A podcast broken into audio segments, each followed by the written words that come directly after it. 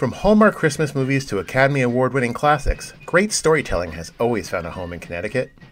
The state is a natural film set with a diverse wealth of locations, from private homes to public museums, factories to farms, historic towns to modern cityscapes.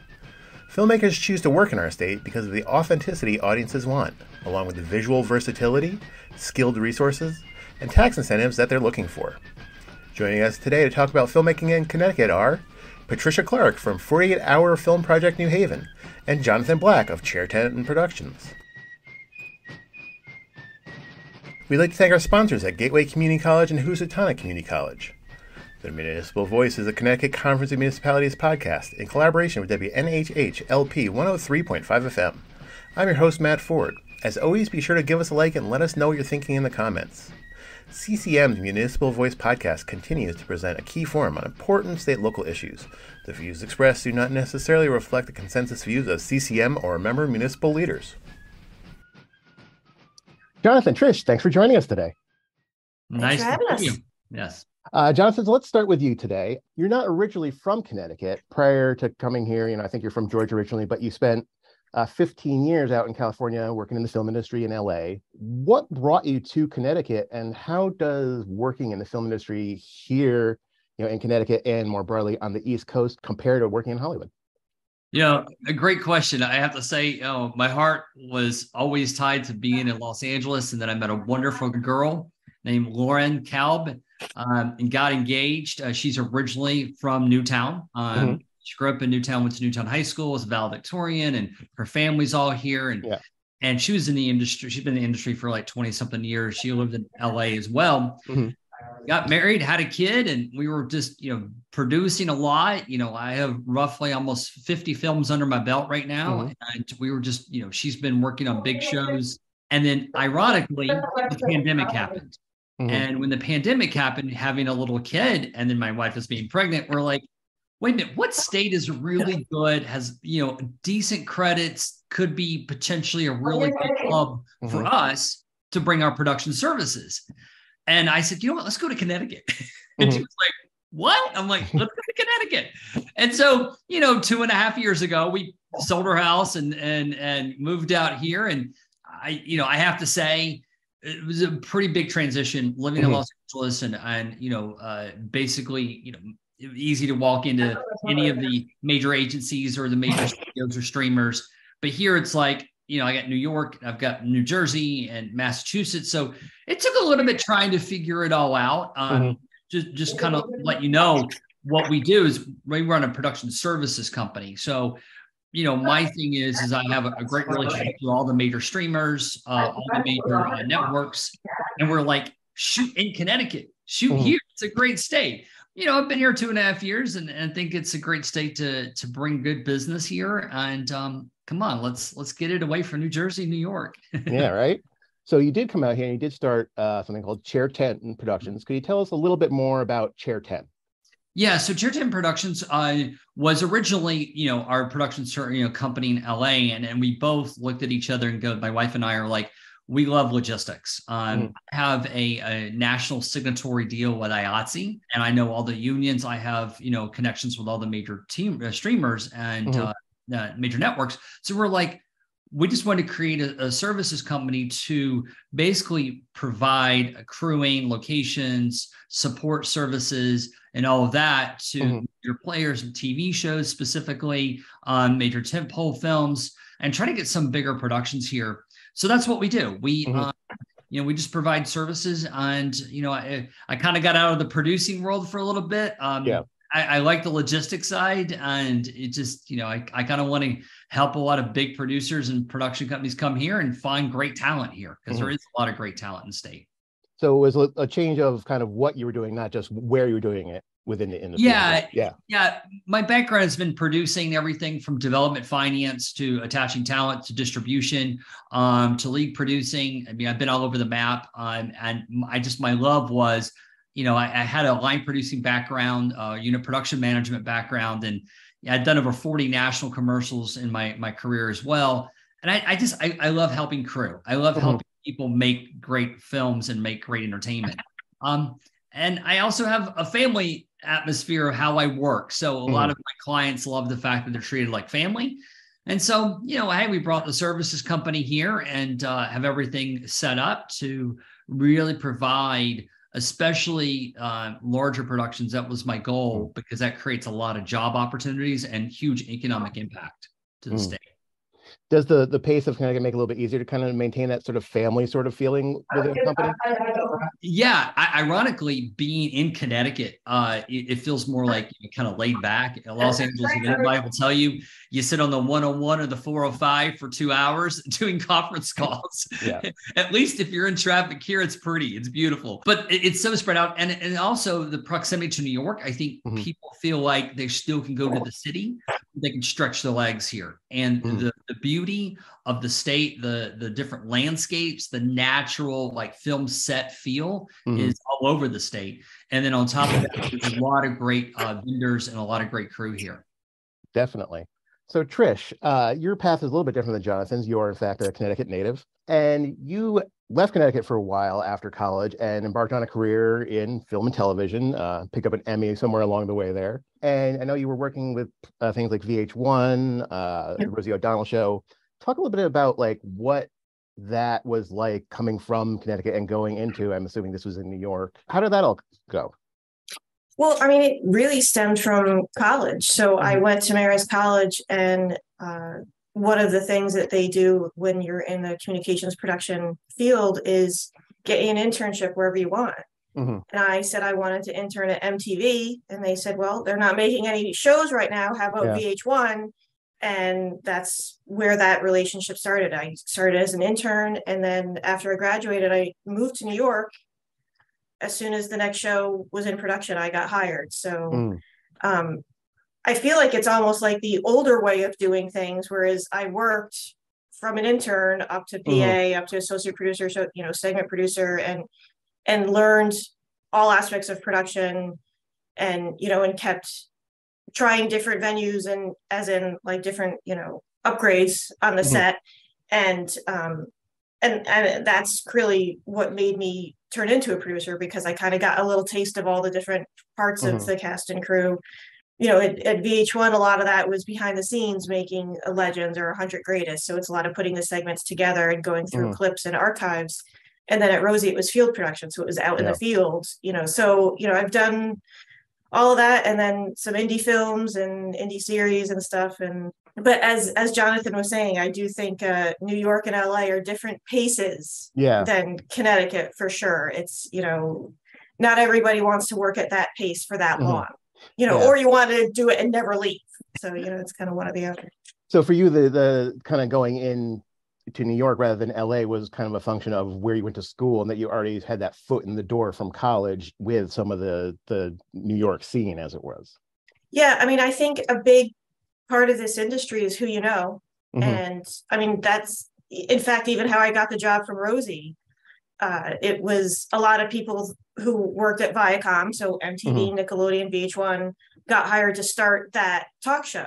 Mm-hmm. And you know, I literally took someone else's job. Like he was leaving. They didn't, you know, put out that they needed a new associate producer. He just someone said, there said, "I know someone," and got Trish on the phone. Yeah, Trish, I'm leaving. Come interview. You'll get the job tomorrow. You know, yeah. that's um, how how it works a lot of times. Yeah, it's how it works a lot of times. Yeah. So then, after that time working in that industry, you kind of became involved with uh, events and nonprofit doing that yeah. sort of stuff. How did how did that come about? I, I mean, really, it came about because I, I moved back to Connecticut. I was mm-hmm. a young single mother, and mm-hmm. I got a job with arts. You know, at this time, it was Arts and Ideas started, mm-hmm. um, and then here here in New Haven, the here in New Haven, okay. uh, and then Long Wharf Theater, the public library. So I would do and Leap. I would help do their fundraising events, mm-hmm. and you know, so you know, similar to Jonathan, like everything in the arts needs uh, development and fundraising. Mm-hmm. So you have to do like parties, get the money to come in. Um, so really, I've worked with almost every New Haven nonprofit arts organization. Mm-hmm. Well, which is which is important, and it's a big, big part of this because you know, uh, just love of film stuff isn't all of this required for what you know either one of you do. You know, um, you have to have some knowledge and in your case it's it's event planning in your case it's production but there's there's a whole lot of things to this industry beyond just you know the the, the glamorous side that a lot of people necessarily focus on. There's a lot um, of work before you get to the glamour there's a lot of work to, before the glamour. So jonathan uh, on April 19th, you had the inaugural meeting of the uh, Connecticut Film and TV Alliance, which is a new organization whose mission is strengthening the state's attractiveness and vitality as a production hub for film and television. How did you become involved with uh, this organization? You know, that's a great question because I, as I got here, I was like, I talked to a lot of my clients. They're like, you need infrastructure. You know, where's the crew? Where's the support? You know, is there sound stages? And, you know, you need to bring the whole state together. That was actually one of the recommendations from one of my clients was mm-hmm. I don't see the cohesiveness of the state. And I'm like, well, wait a minute. I got to also want to fight for the tax credit. So yeah. I was like, why don't I just kind of brainstorm? And I came up with uh, this idea of the alliance is pulling the entire state together. You know, everywhere from you know Mystic to down to Greenwich to New Haven up to you know New Milford, wherever, and mm. bring everyone together because it's it's that's how you build the infrastructure. That's how mm-hmm. you build a community that not only supports a better tax credit or a better situation, but also help builds on training, development, education. Mm-hmm you know more job opportunities and then we build a crew and then we can obviously bring in bigger business more job opportunities. And the last but not least is the retention from the university systems mm-hmm. and to work with the universities to try to figure out, you know, they all go to New York or LA or Georgia or somewhere else. Mm-hmm. Why don't they stay in the state? So this alliance really kind of started out to just help try to build infrastructure and it's exploded. I mean, we've had three big events mm-hmm. um, and we are already forming committees, specific committees and uh, you know i'm just i'm just excited about the, the, overwhelming support and and everything bringing the whole state together now one uh, topic that's always of interest to us here at ccm are taxes um, right. and legislation and uh, your organization was supportive of uh, House Bill 6929. It was a bill designed to raise Connecticut's film and digital media production tax credits from, I think, 30 to 37%. And it made it out of the General Assembly committee and was headed for a vote, but it didn't end up passing. But there was uh, an increase in the value of the existing credit. How did the tax credits affect working in that industry here, and why are you supportive of these tax credits as an organization? Yeah, so you know, I, I kind of you know I'm from Atlanta, so I saw Atlanta go through before the credit was passed, and then mm-hmm. after the credit was passed. Um, so I kind of saw exactly what they did, and I said, you know what, we can try to mirror that. Mm-hmm. Um, and then so I looked at New Jersey's credit. Um, as you guys might know, in about six years ago, New Jersey didn't have a tax credit. Mm-hmm. And as soon as they passed it up to 37%, there was a huge explosion of production, massive amount of production there, tripling the amount, quadrupling the amount. Now they have massive sound stages. They have a big, you know, decent infrastructure now. And then I looked at New York and I was like, they're struggling. There's some issues with New York's credit. And I said, well, here's what we got to do. So we obviously uh, working with former Speaker of the House Jim Amann um, mm-hmm. and Michael Rell, his partner, which you know uh, his mom was Governor Rell. We just came up with the idea of working with the Finance Committee to take a look at what these tax credits really can and can't do. Um, we were advocating um, to make the credit up to 37%. We want to make mm-hmm. it competitive. We didn't want to lose business to New Jersey or Massachusetts or New York or, or Georgia. And we talked and talked to the Finance Committee with Senator Fonfara, you know, and and Chairwoman Horn, and there was some language written in there about the transfer rate, uh, which is the back end of the credit. Um, mm-hmm. And they had tried to pass this legislation a few year a few years ago and last year, and it just didn't make it out of committee. So we yeah. just took that and said, no, listen, we're going to fight for whatever we can get.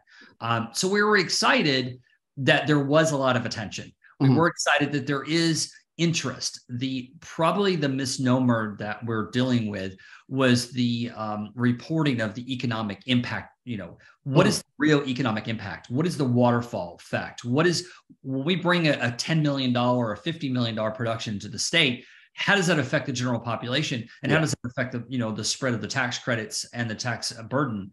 And so at the end of this, you know, conversation, you know, uh, got to give a lot of credit out to uh, Maria Horn, Representative Horn. She fought for whatever she could hang on to. And she said, listen, we think that there's some value to this. So we mm-hmm. were able to get a small win with uh, for the back end transfer credit. What that does is it allows current stakeholders or mm-hmm. companies that have a tax liability and a tax burden in the state um, to also have, if they have an ownership in that and then ownership in the production, they can get a transfer credit up to 92%. Yeah. So it really helps the current, you know, um, uh, companies. But what it also does, and we're excited about this opportunity, is stakeholders like Amazon. Mm-hmm. Uh, that have obviously a big operation here, you know, on the, the non-studio film side, mm. they could be looking at this as an opportunity. Um, mm. NBC Universal, uh, obviously Universal, Universal uh, uh, Productions, and uh, it, we could get maybe a movie or television show, you know, things like that. So it is a small win. The other thing that without came out of all this, it got signed by the governor, so we were great. We snuck some legislation there. Got to give it to, to, to Maria Horn and her staff, but she you know, got it in. And we have uh, also reporting, um, more reporting, more uh, aggressive reporting to figure out how we can uh, make the tax credit more effective. And mm. then also looking at putting a task force together to bring everyone together to discuss the, you know, the the pros and cons and how yeah. we can make it more effective and more um, essentially uh, better for everyone across the board. So I feel like we got a, I think we got a good win. It's a good mm-hmm. start. I mean, we, we started this press conference in early, mid to late February and mm-hmm. now we're at the end of the session, and we did get some legislation passed. So hey, you, you got to take it. You got to take it. So one yeah. for the team, and we, we did something good.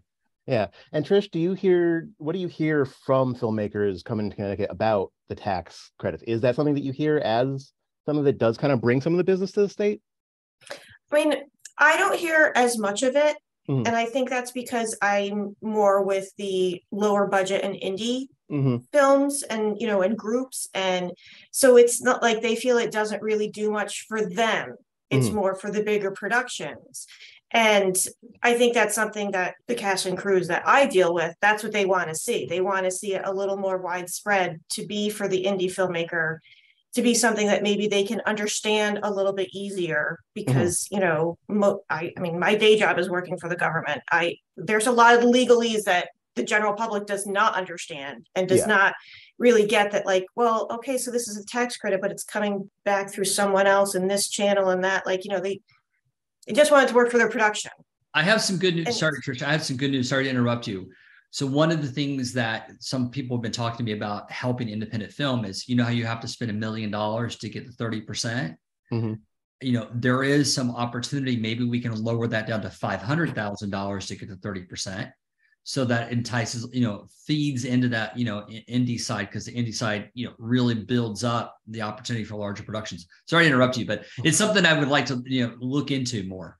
So that was well, something that you were hoping to get but didn't end up uh in was that in the house bill there that you you were hoping to no it, it, it was something that has been uh discussed. like trish that i've you know that, that have brought this to my attention and you know how can we support local independent filmmakers and so hmm. I definitely want to figure that out. And I think, you know, dropping the minimum to 500,000 maybe might be a way to do it. There's other avenues to do it, but you know, Trisha's got a good point. You know, I, we need to support the local guys that are producing some great content. Mm-hmm. Uh, you know, uh, to, you know, at the lower levels, and that helps helps create an opportunity for them to you know support larger productions too, and, yeah. and move up the ladder, so to speak. Yeah, well, Trish. and not like they get to do that. And you know, you were talking about training, and mm-hmm. we, you know, as you weren't in Connecticut, you didn't know that we had a Connecticut training program yeah. for years that you know worked pretty well with certain colleges and industries. But then, you know, if that professor left or if that wasn't in the state budget to help them fund that year, it kind of went away. And that was really training for you know all the positions on a crew which was great. And now it's turned into more of um, digital media training because now everybody you know if you have a phone you can be a filmmaker. Right. Yeah honestly like that's it's kind of turned into that.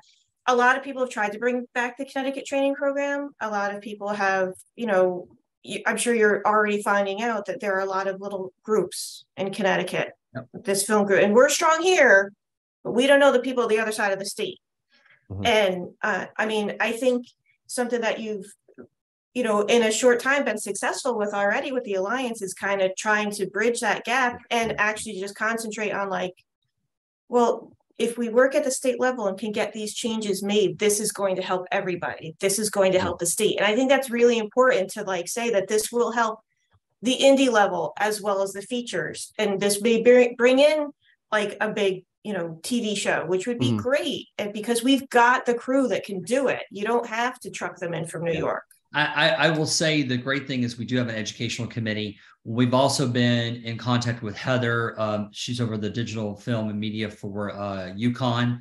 Um, and we've also been uh, speaking to uh, the Connecticut Digital Media um, Organization. So to work with all the universities, the, the idea is to look at retention problems because this mm-hmm. is something there's a lot billions of dollars into these you know university systems the other thing that we also know is that educational program it's dormant but it is not tied directly to the tax credit legislation it's right. something mm-hmm. different so we have been discussing um, with former speaker Amann and uh, uh, michael rell about trying to bring that back with working with the university university systems. Yeah. Also, I've been working with uh, the local unions below the line to bring some quality, you know, uh, seasoned veterans to teach, um, to get certifications and things like that. So Trisha's got a good point that there is there was there was such a great opportunity and it kind of died and dwindled out a bit. So we gotta mm-hmm. we gotta recapture that flame because yeah. there's yeah. a lot of great talent here.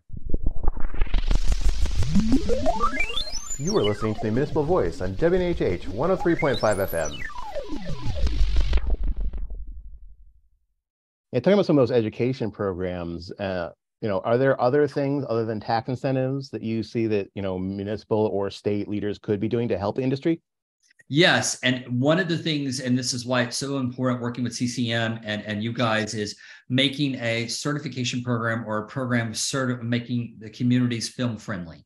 Mm-hmm. Okay. Mm-hmm. So a lot of these mayors, first selectmen, they want productions there, but they don't know what is a location manager? What is a location scout? How do I do permits? How do mm-hmm. I handle if somebody wants to close a street down? What if they're going to burn down a Christmas tree in yeah. the middle of the lawn? You know, the fire department's going to be involved. You know, it's but these towns love it. It's something fun for them. And, and they also get the economic impact of that. So I yeah. really want to say can we create an organization that supports this sort of training of these municipalities mm-hmm. about being a film friendly community and uh, you know and, and also making money off the permitting and and understanding how to get productions there yeah. um, like in new milford danbury bridgeport there's some great towns um, mm-hmm. that have really you know been wanting productions to come to their their community yeah yeah, I, I grew up in New Milford. I remember, you know, uh, I think it was when I was in college. Uh, Adam Sandler did Mr. Deeds there, and it was a big deal, and everybody was trying to be an extra and all that kind of stuff. So, and it would be great to have that at the different levels, though. Again, too, because like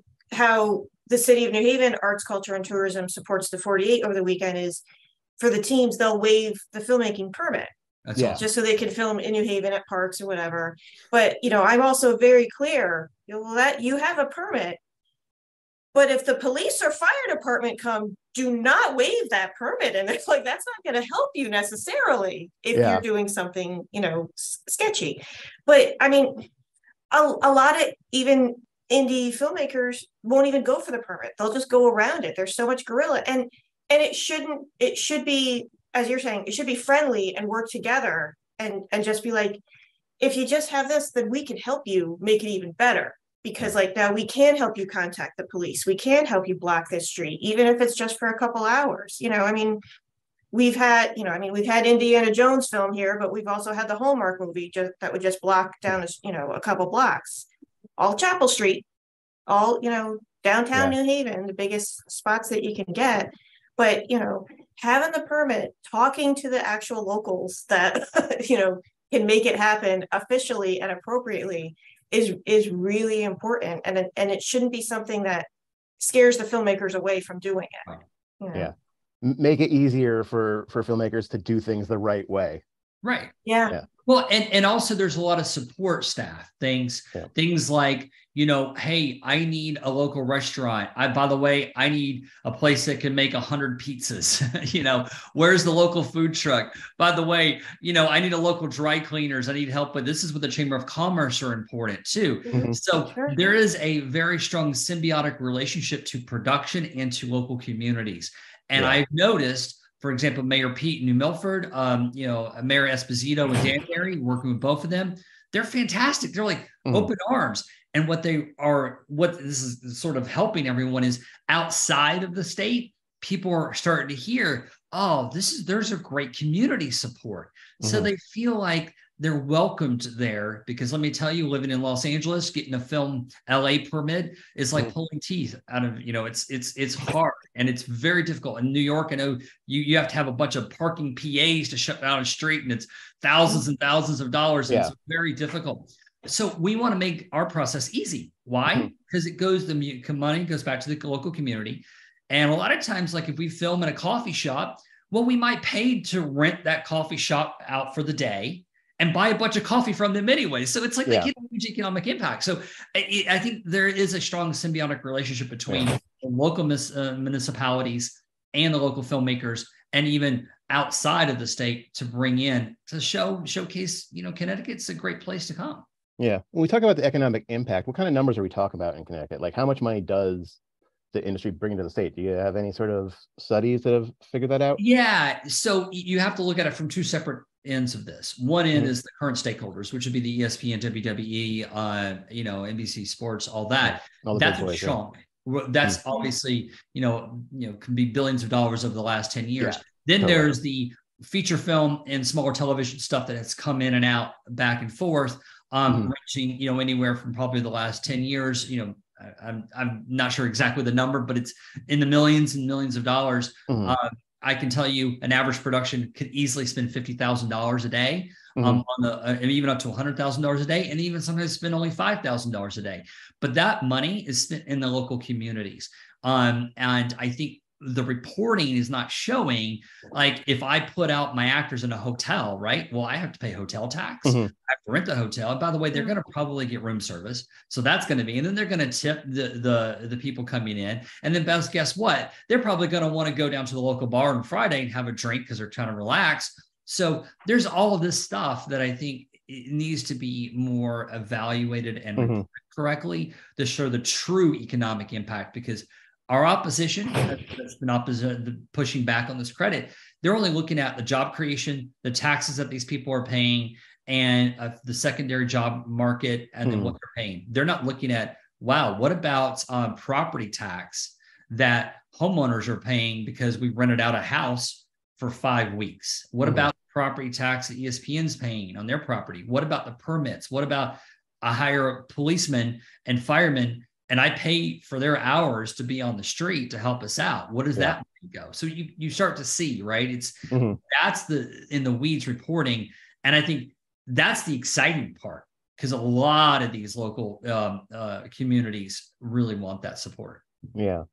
I think it's interesting, uh, Jonathan. You mentioned, you know, uh, ESPN, uh, the WW, where they where they are, the wrestling, um, and all that kind of stuff. You know, we talk about bringing stuff into Connecticut, but there was already some big players in Connecticut. And Trish, you might have seen more of this being around here longer. Like, do you see having those kind of bigger players in the state? Like, do you see a lot of people who work there then going to other aspects of the industry? Like, I know personally, I've known a few people who are editors or filmmakers who at some point were cutting you know sports footage for espn and that's how they learned how to edit like yeah just having those in the state kind of generate a base level of sort of skill and talent? I mean, I think so. And I think it's, I mean, I wish there was more of it. But again, it's a lot of like who you know. And so, like, I mean, I yeah. know like this group that is at ESPN, which, you know, unfortunately has gone through a lot of layoffs the last few years. Mm-hmm. There's always jobs posting for WWE and um, like NBC Universal, like Stamford. Like, so there's pockets of mm-hmm. of where it is. And I do think a lot of those maybe start out with Connecticut college students that then will start there. Like, mm-hmm. you know, so maybe they are interning there and working their way in, or maybe that's their, you know, avenue in. But a lot of these, if once they get in, they really like it. Like, I mean, and for example, if you're at ESPN, that means you're part of Disney. Yeah. So maybe you can move on to a you know a Disney park tickets. well, yeah. I talk about the production here you know, my wife's done a lot of reality TV and she got hired by Lucky Eight, um, which does a lot of the food that built America, the booze, bets, and sex that built America. That they're doing Shark Week. She's working on a Shark Week show for them mm. now, and they're in Stamford. I mean, you know, yeah. the, you know, it's there. So there's a lot of production it's just not it's in one area or one or a couple of facets mm-hmm. and what i can tell you in talking to a lot of these universities you'll have students that will study film and television and they want to do you know an hbo tv series. They want to work on they want to do a big feature film or they want to hire you know Nicolas Cage or something mm-hmm. right? And those kind of productions are not really well supported here. Now outside of the state like if you go to new york or atlanta or you know la there's a lot more of that. Um, so i think the cool thing is i think what trish is doing with the 48 hour film festival and i think with a lot of the other entities that are all over the state they're fighting really hard to say listen we've got great talent here. And so we just need to kind of support that. And i think sort of coming together all of us and doing the doing this podcast and talking to your you know your audience is extremely important for letting them know gosh you know how cool is it to watch tv on a friday night with your family and go wait a minute yeah. you know that that's new haven or that's like you know Wethersfield or you know it's yeah. like you know bridgeport it, it's kind of cool it, yeah. you know from a, just a regular movie goer or you know people that like to watch you know movies so yeah it is very cool uh so trish tell me about how you came to run 48 hours in New Haven and how the uh, project came to New Haven.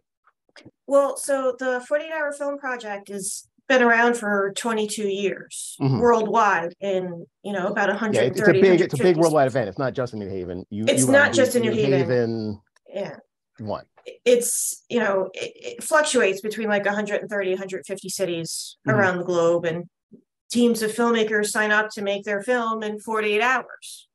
Hence, they, hence the um, name. So they they have to hence, hence the name. Write, shoot, write, edit, shoot, direct, edit, and hand everything. in a short film to you 40 hours from when they find out what they're doing. Yeah.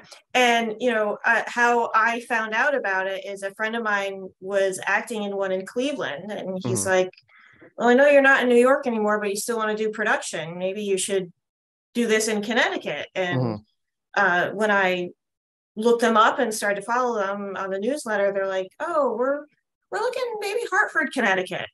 And so I contacted them and I said, I, I believe there's a typo there and you meant New Haven because yeah. New Haven is the arts capital of Connecticut.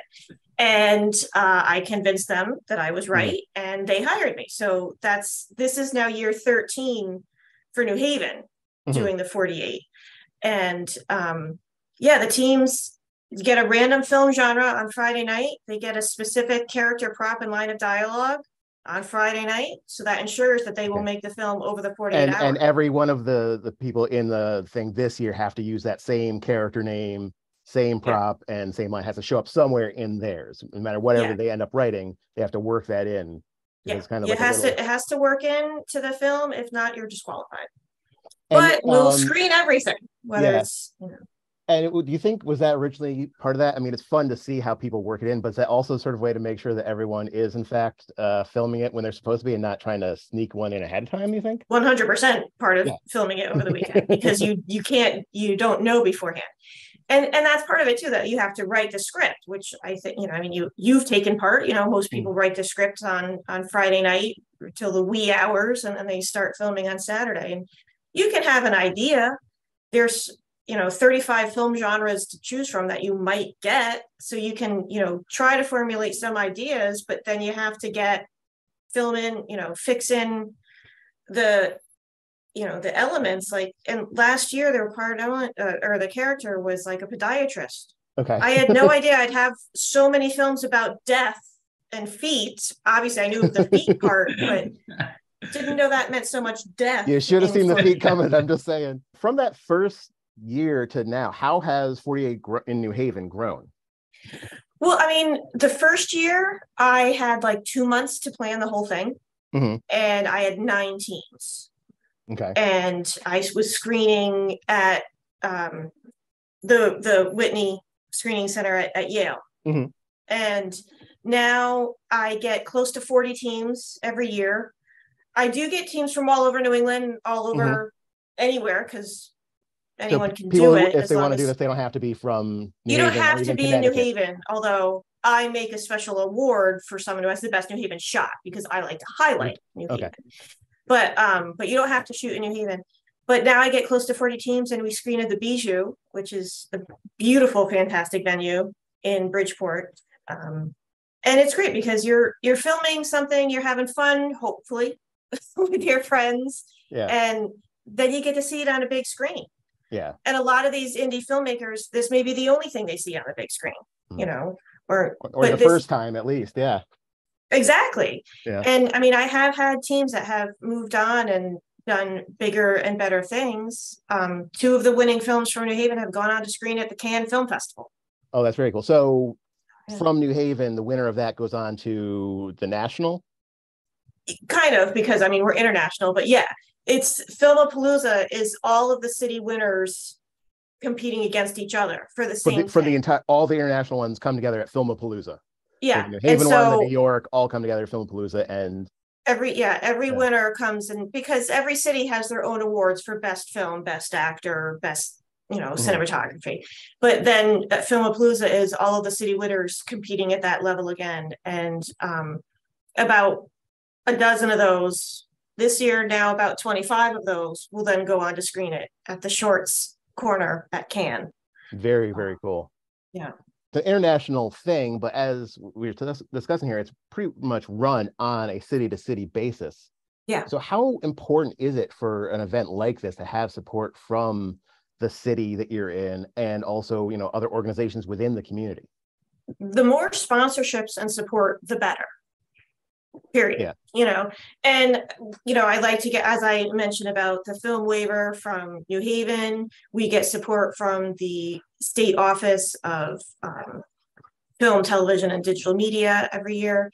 And you know, a big support of that is word of mouth, just to get you know more people interested, more people filming Yeah. but the the more you can get the better because you know as you're saying if well if this sponsor is you know a, a friend to the film crew maybe we can get some food maybe we can get the pizza maybe we can get the location that we're shooting for and i can't stress it enough the more support the better and we Yeah. can see i can see the international films from the 48 Mhm. other governments are way more supportive than ours of the arts Yeah, in those credits at the end, you see supported by the film you know, of Quebec or whatever. Oh yeah, all the credits like they have all this stuff, and they're like, oh yeah, we well they just gave us this red camera for free to film it.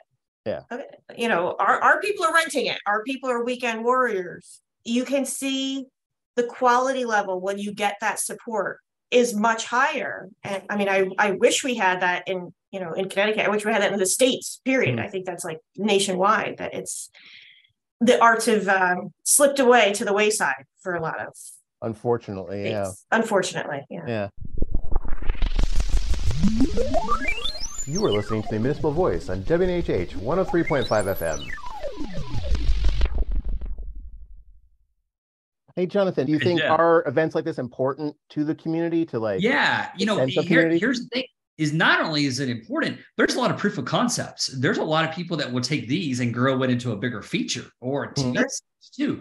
It, and it's also part of this is you know how we all have a resume, right? Mhm. This kind of situation that Trish is talking about also helps people, you know, build their reel and build Yeah. Portfolio and and giving opportunity for filmmakers to make something you know really cool that they can showcase their talent which helps them get hired in other places. So so Mhm. there's a huge need for this. But i also agree with trish that the, the- there is the, the arts of slipping. And and you know i think we we have to figure that out because I think the arts and the arts and humanities are what keep people sane. I, I feel like during the pandemic, sorry, but I don't know how much Disney I watched, but I watched a lot of Disney films. And, then, and it was because I was trying to keep my kids happy, right? Yeah. You know, um, so I think there is a, a social network need um, and I think it's a massive impact. And I don't think we're just talking about economic either. Yeah. I think just overall good morale and people excited. You know, like they get to showcase a film. I would imagine Trisha could tell you when they get to see their film on a big screen. It's it, it's pretty cool experience. Um, I know I went to my one of my first premieres when I um, you know film I produced, and I was like, this is so cool. you know, seeing it on the big screen. So it's cool. Yeah. and like our teams like love you know again love seeing the films love having the q&a and we're a very supportive film community and creative community in connecticut and the films can go on to and go to other film festivals and you know they can keep spreading it around and um, as you mentioned sundance one of our winning films tweaked his 48 after he did it, submitted it to Sundance and became a Sundance fellow. Yeah. Of course, then moved to LA after that and, you know, never came back to Connecticut again. But, Well, I but think that's the thing. I, I don't think people understand it. You can get an Academy Award for shorts. Like just- Absolutely. I, people have no idea. I'm like, th- th- there's a whole world out there of shorts, um, Yeah. and th- fan, that are fantastic. I mean, just like blow you away. So it's it's a cool Yeah. avenue. It's a cool thing. There's some great short film festivals that just, yeah, this, the quality is amazing. It's fantastic to see. Yeah, and talking about the building of community, not everyone comes to uh, something like this with their team and already put together, right? Like some people are actually meeting other people within the industry. It might be, you know, their intro to some of these people. Yeah. Is I mean, I think the a big 48 is a great spot. I, I have a lot of, you know, meet and greet events to try to pair people up so they can Mhm. join a team. But I, I mean, I'm a big advocate of saying this is a great way to test out if you can work with somebody again, Mhm. or if you want to, you know, continue to be a partner with them. It's also a great way to try different aspects of the production because, you know, as I said in growing up in the industry, like I learned all the different aspects. So I can, you know, I'm the producer, I'm behind the scenes, Mhm. but I can pick up the boom mic if I need to and, you know, be the audio person. So, oh, you know, filming over the weekends, you know, for a 48 Mhm. is a good testing ground. And, you know, and yes, you can redo it and, and make something better. Some people have made features from what they've Mhm. done with the 48. But I, I mean, I think it's a great way to to help train people. And that's we Mhm. could have a team of two people or we could have a team of 40 or 50. So if Mhm. you have 40 or 50, you're giving someone that experience and that training to move on and to like get an, a new handle on something in the production. Trish, you mentioned, you know, some meet and greets and stuff. So it's not just the one weekend of the 48 filming that that you're doing stuff. There's other events leading up to it. Oh, yeah, I have events leading up to it starting around February, even though Mhm. our filming weekend is the last weekend of July and we So- screen in August. And so it might be, you know, a happy hour Mhm. where you can, you know, mix and mingle or something at the coffee shop because Mhm. I do have people from age 10 to age 80 that Mhm. take parts, you know, it's a wide range. Um, we do workshops like uh, last night's workshop on sound was at ETV, East Haven Public Television. Okay. Um, so we, you know, I try to spread them out every, you know, every couple weeks or so, do something. Um, as well as there's certainly all social media and, and aspects. But I mean, part of it is you you want to see if you get along with someone, you know, Mhm. Over some cheese and crackers to see Before if you sign can- up to do a f- intense 48 hour experience. with Hey. I, I would say it's got it's like a marriage. I mean, it's family. I mean, I, I Yeah, it is a when family. you- When, you, are when you're elbow to elbow with somebody, it's it can change the dynamic of how you work with people. Yeah, and and, I some mean, of these teams not- work together year after year too. So so yeah, some teams come back and it's year to year. Sometimes it's their first part, but like even if it's just the weekend or if it's a, a month or two months on a bigger set, like your set is your family. Like Yeah. you do get very close to people very fast. So Yeah. you you want to make sure they're nice and agreeable to work with. Right. Um, so all those events and the parade itself, if someone wants to learn about that or you know how they can become involved or just what the schedule is, where should they learn about all that? Their websites and So stuff? uh, we, you know, we are on social media, you know, Facebook, Instagram, Twitter, but the main thing is the 48 Hour Film Project website itself, Mhm. which is just, um, you know, www.48hourfilm.com. If you Mhm. backslash New Haven, you'll go right to our page. Okay, but if tha- you so just that's go for the the main- whole big international thing. Yeah, so if you go to the whole main 48 page, it will show you, you know, all the cities, Mhm. all the weekends. Uh, I think there's like six on our weekend as well. Like we're not the only one on our weekend, but we will be, you know, they will have their own required elements. All six cities won't have the same required Yeah. elements. But um, on the website, it has all of our events in one spot, and you can click Mhm. to RSVP to anything. That's where you go to sign up your team. Mhm. You just need one person to sign off the team. You Okay. can make your cast and crew later. Um, and that has all the rules because a lot of film, a lot of paperwork. we have to have permission for every location, every piece of music, every, you know, actor. So all, all of the rules, regulations, requirements and paperwork are on the website. So you can really tool around there. Yeah, and, And- read them and ahead of time. Yeah. Oh, you have to read it ahead of time for sure. Please, please, And please. You can also see some of great, great 48s that have already been made. I mean, you Mm. can just do 48 hour film project on YouTube and you'll get a, a ton. I mean, there is a page, yeah. but, but, um, you can see films from your city, you can see films from around the world that have gotten, gotten, you know, accolades and gone to Mhm. Cannes. Um, and it's great, like you'll be amazed at what people can do in 48 hours. Yeah. So, uh, what's the schedule looking like for this year? Like, when should people sign up by? When are they actually going to be filming? And then when would we be able to see some of these? Uh, you can sign up now, which would okay, be you can, you sign up already. Okay, so You can sign up already. The sign up started in May. Right now, we're still in our early bird registration, and uh, that rate will go up on Saturday, July eighth. We'll be in regular registration, and then for the last week and a half, it's late registration. Okay. But you can sign right up till kickoff. You can show up at kickoff at which will be at Armada Brewing in New Haven on uh, Friday, July twenty eighth. Okay. You'll still have to register online, but that's okay. Yeah, Where's but Armada? um, Where's Armada Brewing? it's in New Haven. It's down Okay. by the river, Oh, over and like I- I- it's the one. Fairhaven. Yeah. Okay.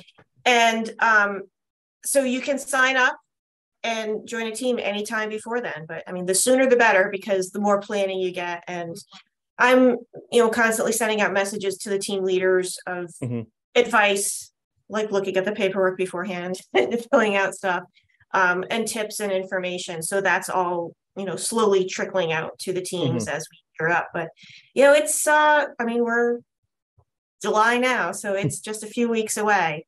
Yeah. But then the screenings will be the following week, the first Saturday in August at the Bijou Theater in Bridgeport. Oh, very cool. And then awards night after the judges have made their selections. I'll screen 10 to 12 of the films again Mhm. and hand out all the awards. And that will be the last Saturday of August, also at the Bijou in Bridgeport. And you said someone can go on and, you know, one person can sign up for the team, but if someone's not necessarily, uh, you know, a team leader or, you know, a filmmaker themselves, but they're interested in maybe participating, like helping with crew or Mhm. being an actor, could they just show up at the kickoff event or how, how would they maybe best? They could show up involved? at, at any of the pre, you know, preview events. So we Mhm. have, uh, best video on July sixth. Mhm. Tomorrow. And, um, we also will be, uh, a last minute tips night on July twenty-sixth. That'll be at ETV. But a great way is to just, um, email me. My email for the forty-eight is on the website. Okay. Um, or go to us on the, the, the New Haven forty-eight Facebook page, Mhm. because there's a group and I encourage people to put up their headshot, say, hey, I'm available this weekend. Okay, Or I know audio, like, so, but if you email me, like, if you can't get in, you know, if you're looking for the best way, I can get you onto the page and kind of So they can put steer a- you towards a team that like, I know this looking team's looking for for some crew, someone crew that's looking for a team, they can all get together on social. That's great. This is for both of you, but we'll start with you, Jonathan. Uh, we always like to end on a positive note. How are you feeling about the, the future of the film industry in Connecticut? Are you feeling optimistic? And what would you like to see happen?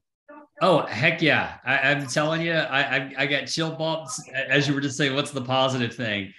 I have gotten enormous amount of responses from outside the state and inside the state of how people are actually excited. There are people that you know budget all over the place, but for some reason they just kind of fly over Connecticut and they're starting to pay attention to us. And then additionally, I'm excited about these lawmakers you know, having, you know, the finance committee, the commerce committee, having some of these people really pay attention to how important the Mhm. arts are, but how important what we're doing. And then thirdly is seeing everyone come together on the alliance. I, it, it Yeah. is- it was so heartfelt, just awesome.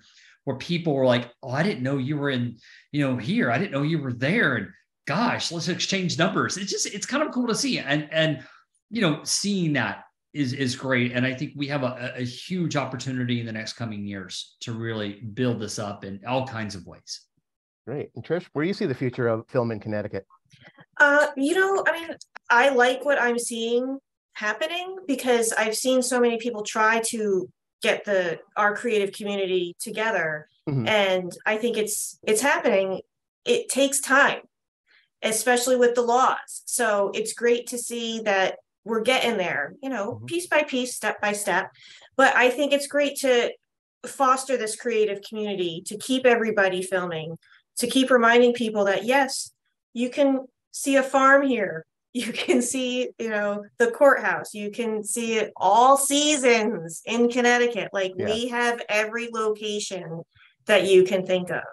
And we are this lovely little nugget between Boston and New York. Like we should be getting all these productions. Yeah. And I don't want our cast and crew to have to leave. I want them to stay here, you know, in the nutmeg state that we yeah. you know, we love so much. That's why we try to support it. But I think the more we can get, you know, everyone involved, everyone on the same page to make this a better, you know, more creative, more supportive community for for everyone to stay here and to keep making productions. Well, great.